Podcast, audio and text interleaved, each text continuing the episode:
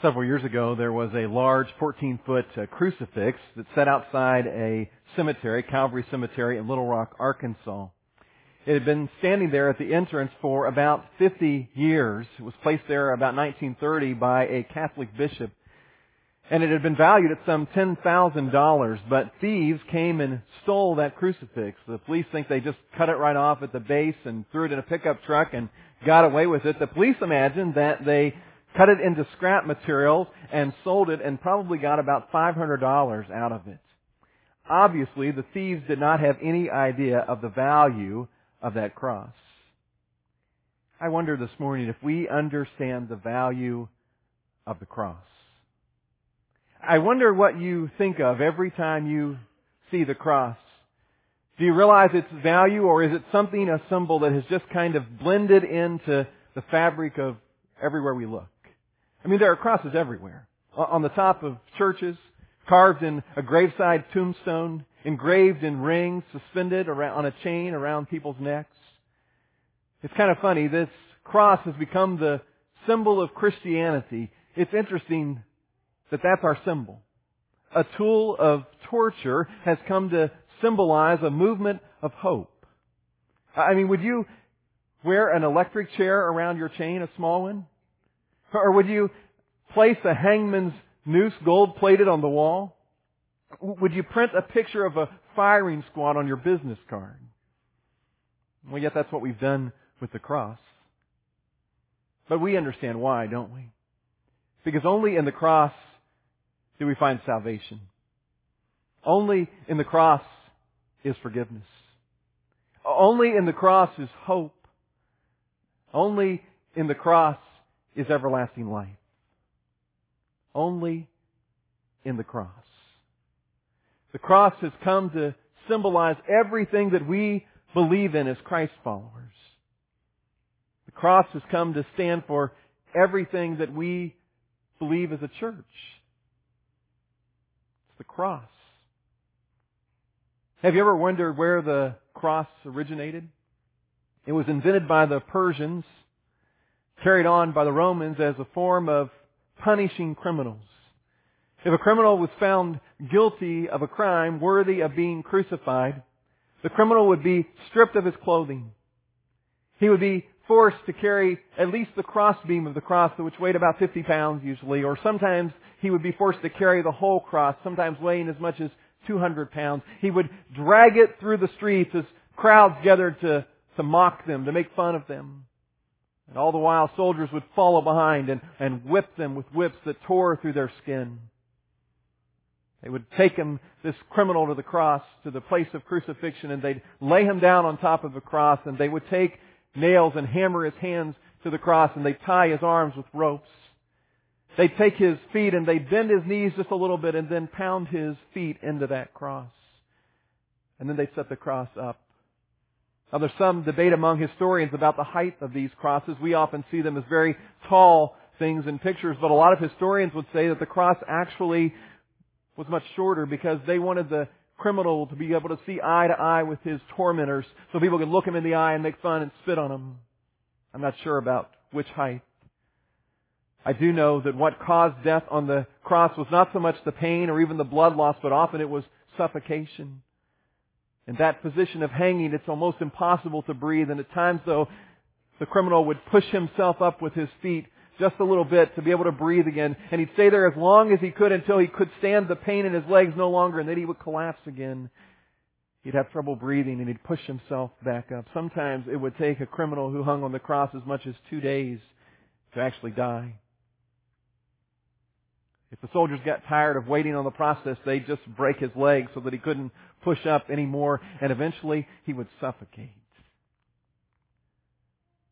Well, as our drama team read at the very beginning the story of Jesus' arrest and trial, we heard in the story that Pilate finds Jesus guilty and allows the crowds to take him away to be crucified. He hands him over to some soldiers and they go and do to Jesus exactly what they had done to other criminals, and they did it well in the Roman style. They took him away to be crucified. And I want to spend a few minutes at the cross today listening to the words of Jesus. He speaks about seven times while he hangs on the cross. Each time it's very brief, it's all he can muster, but each time is of great significance. And out of all these sayings, I want to focus in on three things that Jesus says while he hangs on the cross because I think they remind us of the value of the cross, of the meaning of the cross, of the power of the cross. If you want to turn in your Bibles, I hope you brought them today. Matthew chapter 27 is where we're going to spend a lot of our time. We're going to pick up the story kind of right where the drama team left off. And Jesus has been led to the cross. He's been nailed to the cross. The cross has been set upright. And then Jesus begins to speak some. Matthew is the very first book in the New Testament of your Bible, Matthew 27. We're going to start reading in verse 45. Here's what happens. From the sixth hour until the ninth hour, darkness came over all the land. About the ninth hour, Jesus cried out in a loud voice, Eloi, lama sabachthani, which means, My God, my God, why have you forsaken me? Now some have called this the cry of desolation. Why do we hear these words from Jesus? Why these words of despair? Why these words of loneliness? Why these words of desolation? Well, there's a practice that happened in the Old Testament that I think sheds some light on what happens here to Jesus to cause him to express these feelings. There was this Old Testament practice that every year somehow the sins of the people had to be dealt with, but there was no way to permanently deal with them, and so they offered sacrifices and they had other rituals that they would participate in. And one of these rituals involved gathering all of the people together.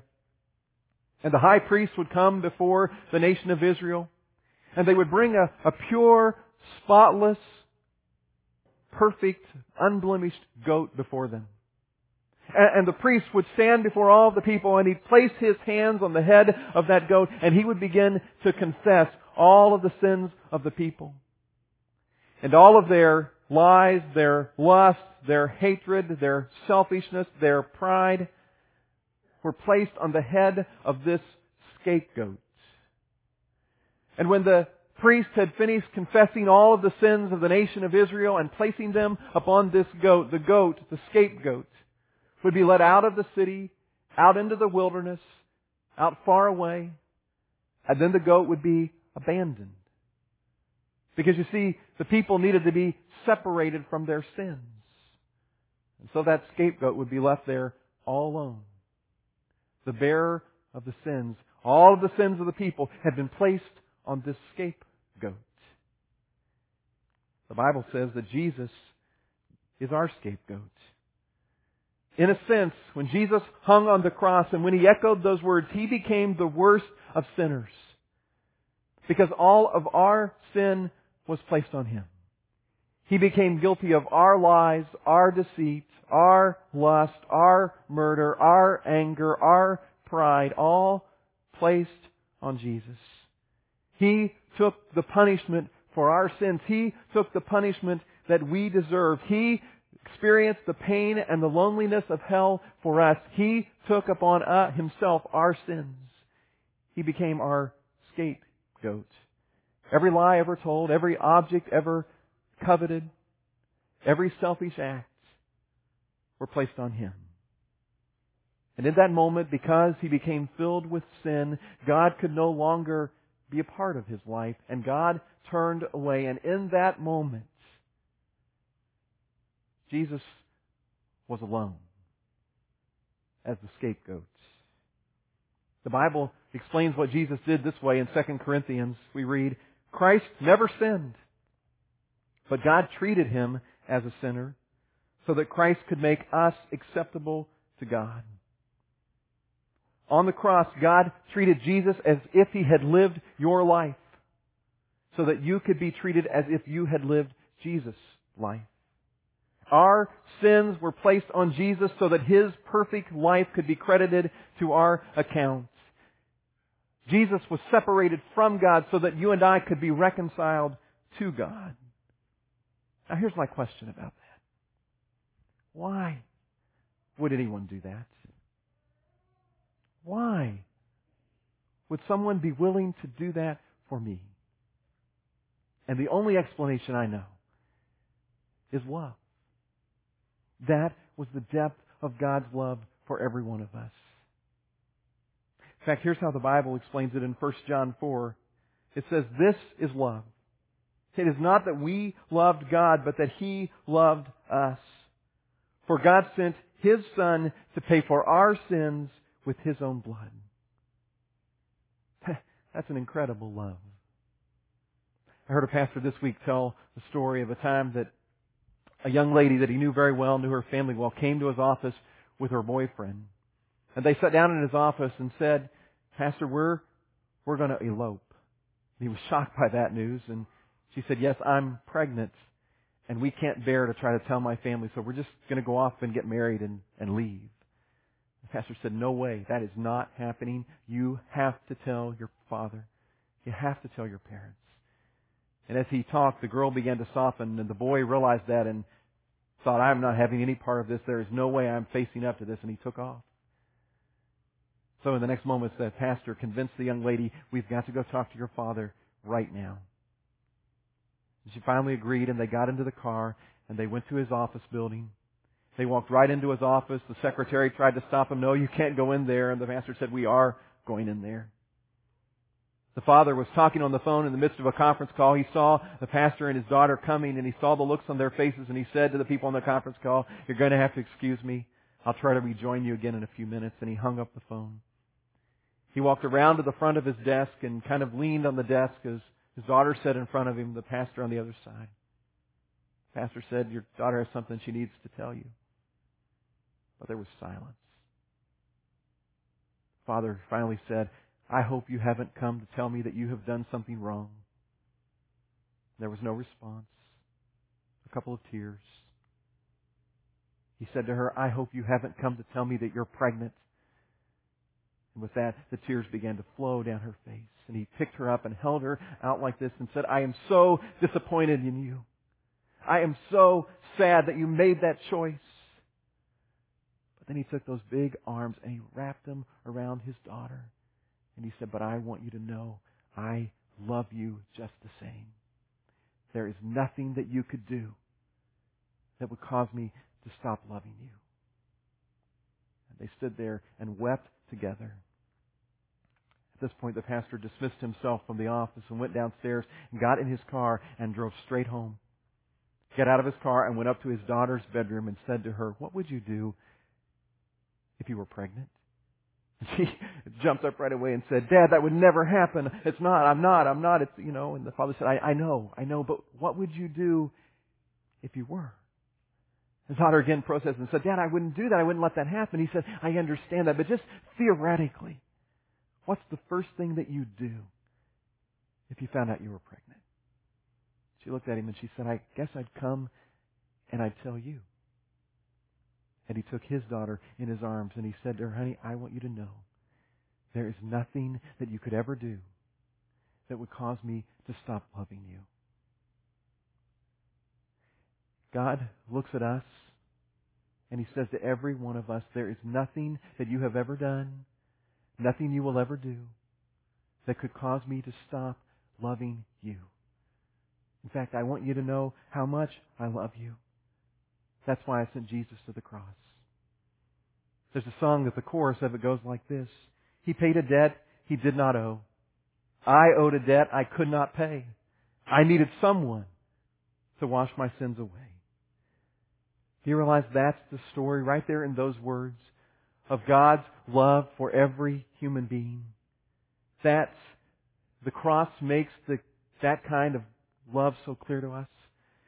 It's the cross that makes the depth of God's love so clear. It's the cross where we see the, the capacity of God's love. It's the cross where we see the lengths that God will go to to show us that love. Jesus felt alone because he became the scapegoat. Well, the story continues in Matthew 27, verse 47. We read this. When some of those standing there heard this, they said, He's calling Elijah. Immediately one of them ran and got a sponge. He filled it with wine vinegar, put it on a stick, and offered it to Jesus to drink. The rest said, Now leave him alone. Let's see if Elijah comes to save him. Now what causes them to go and get a stick and put something on it for Jesus to drink? Well, if you look over in John chapter 19, some of the details of the story are filled in there. You know, the story of Jesus' arrest and crucifixion and resurrection are recorded in all four of the Gospels, Matthew, Mark, Luke, and John. They all tell different details of the story, and you put them all together and you get the whole picture. Listen to what we read in John chapter 19. Verse 28 says, Later, knowing that all was now complete, so that the scripture would be fulfilled, Jesus said, I am thirsty. A jar of wine vinegar was there, so they soaked a sponge in it. They put the sponge on a stalk of hyssop plant and lifted it to Jesus' lips. Jesus says, I'm thirsty. It's such a human thing to say, isn't it? And it helps us to see just how human Jesus really is. It is a reminder that that being that hung on the cross was just as human in that moment as every one of us. He knows about loneliness. He knows about discouragement. He knows what it is to feel overwhelmed. He knows what it is to feel powerless and helpless. He knows what it is to be hungry and tired and sleepy and, and even thirsty. He, he knows what it feels like when the alarm clock goes off and we're not really ready to get up.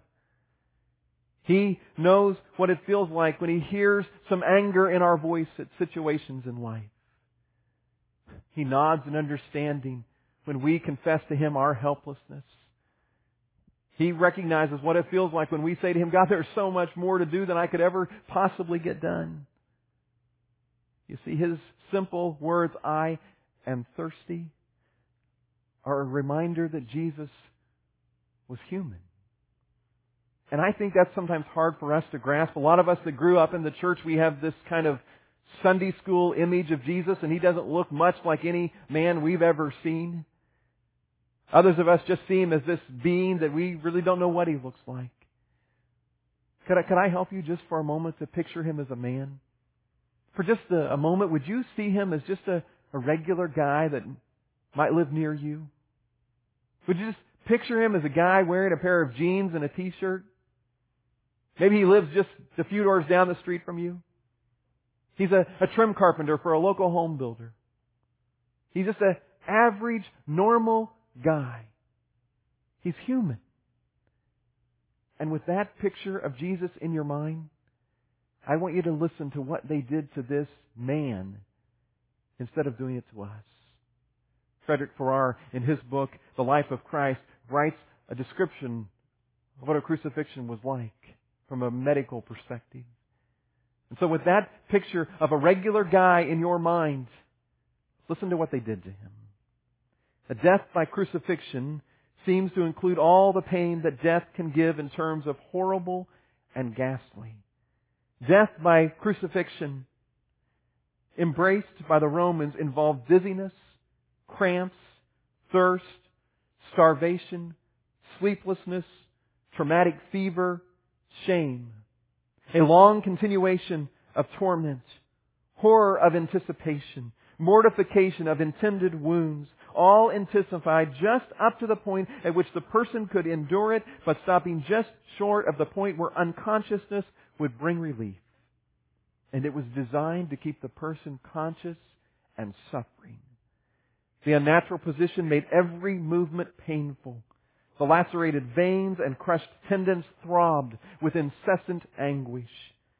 The wounds, the arteries, especially at the head and the stomach, became swollen and painful. And while each variety of misery went on gradually increasing, there was added to them the intolerable pain of burning, raging thirst. And all of these physical complications caused an internal excitement and anxiety which made the prospect of death itself a delicious and exquisite release, but the person couldn't die. Jesus was oh so human when he hung on the cross. That's why he said, I am thirsty. He speaks again in John chapter 19 verse 30. When he had received the drink, it says, Jesus said, It is finished. And without, he bowed his head and gave up his spirit. Jesus had completed what he came to do. Once and for all, the sacrifice for our sins was complete, paid in full. You know, that word for finish would have been used in ancient times to mean a lot of different things. For instance, it might have been used by a servant who was talking to his master, and he might have come to report that he had finished his assigned task and used that word, it is finished. The word might have been used by an artist to communicate that he had completed the picture. The word might have been used um, by a priest who was examining a potential animal sacrifice. And when he saw the animal sacrifice was perfect and without blemish, he would have used that term for it is finished. Maybe best of all, it was used by a merchant, and the merchant would use it to describe a debt that was paid in full. Jesus said, It is finished. The debt, our debt, has been paid in full. The picture of our life is now complete. The sacrifice for our sins is perfect. Jesus' task was completed. Forgiveness was granted, and Jesus says, It is finished. Now the story continues back in Matthew chapter 27 and verse 50. Verse 50 says, And when Jesus had cried out again, and that's where he cries the words, It is finished, he gave up his spirit. Verse 51, At that moment the curtain of the temple was torn into from top to bottom. The earth shook and the rocks split, the tombs broke open, and the bodies of many holy people who had died were raised to life. They came out of the tombs, and after Jesus' resurrection, they went on into the holy city and appeared to many people. Now there's a lot that happens there.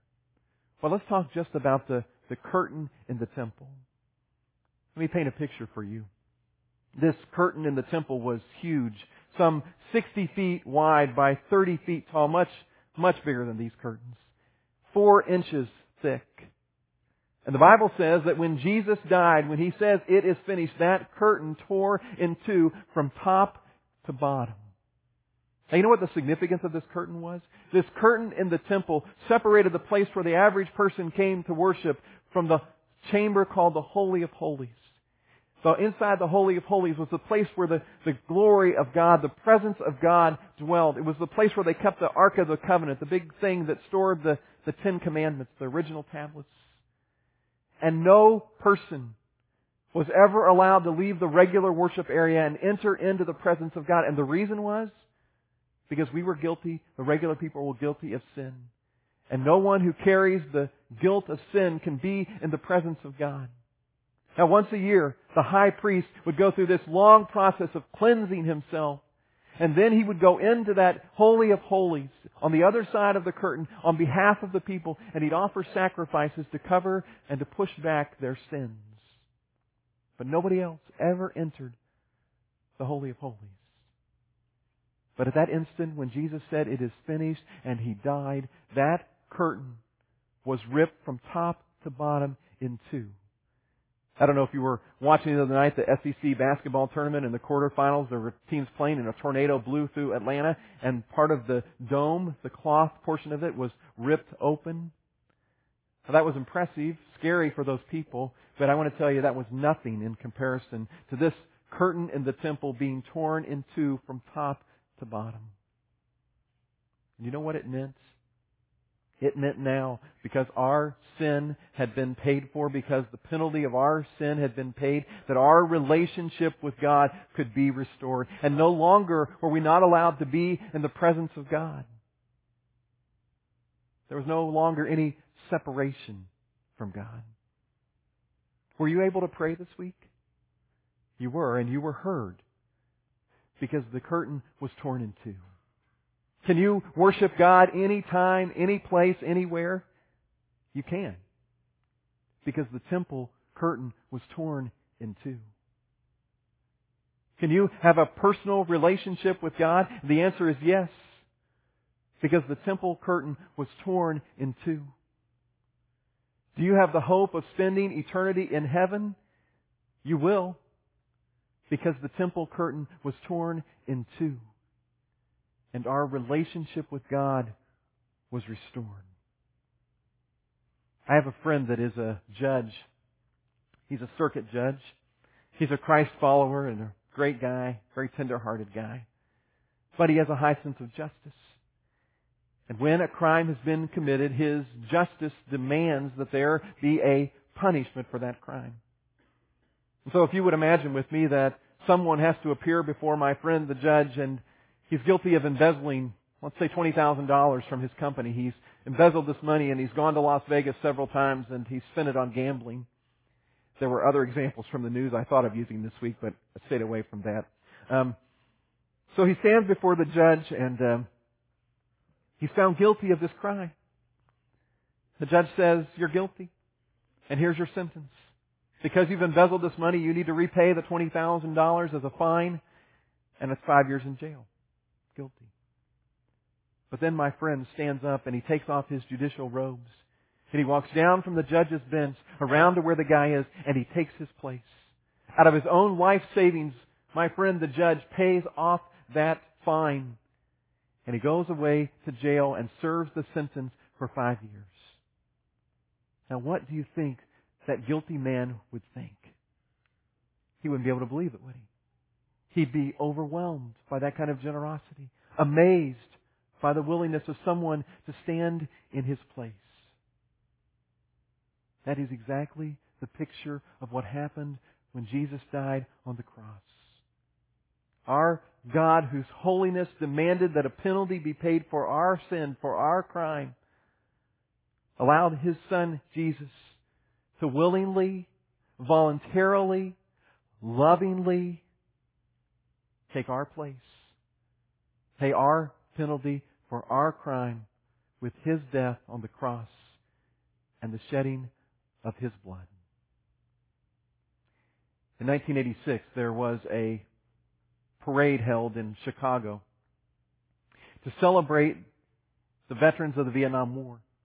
It was held a long time after it should have been. But thousands of veterans from the Vietnam War gathered in the city for that parade. They also brought the, the movable Vietnam Wall Memorial to Chicago at the same time. A news crew went down to that memorial wall and they found there a Vietnam vet who was standing in front of that wall and some tears were falling down his cheeks as he was tracing one of the names on there. And so they asked him, what, what does this wall mean to you? And all he could say as he traced the carving of a name on that wall was, He gave His life for me.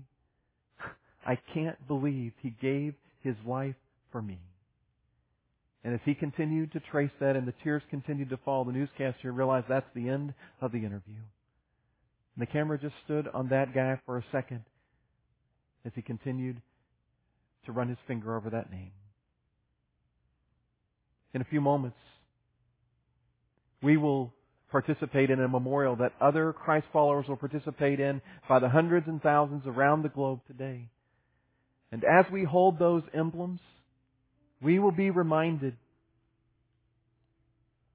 and I hope we think to ourselves, He gave His life for me. I can't believe that willingly, voluntarily, lovingly, Jesus gave His life for me. It is finished. It is finished because of Jesus. God, thank you for an incredible, loving sacrifice that is so far beyond our comprehension that we can't even imagine it. God, I can't even begin to understand the pain of Jesus Christ hanging on that cross in my place. But God, thank you Thank you for loving me like that. God, I accept again today, in a fresh way, your amazing gift that covers my sin, brings me hope, and gives me the promise for eternity. God, we love you. In Jesus' name we pray. Amen.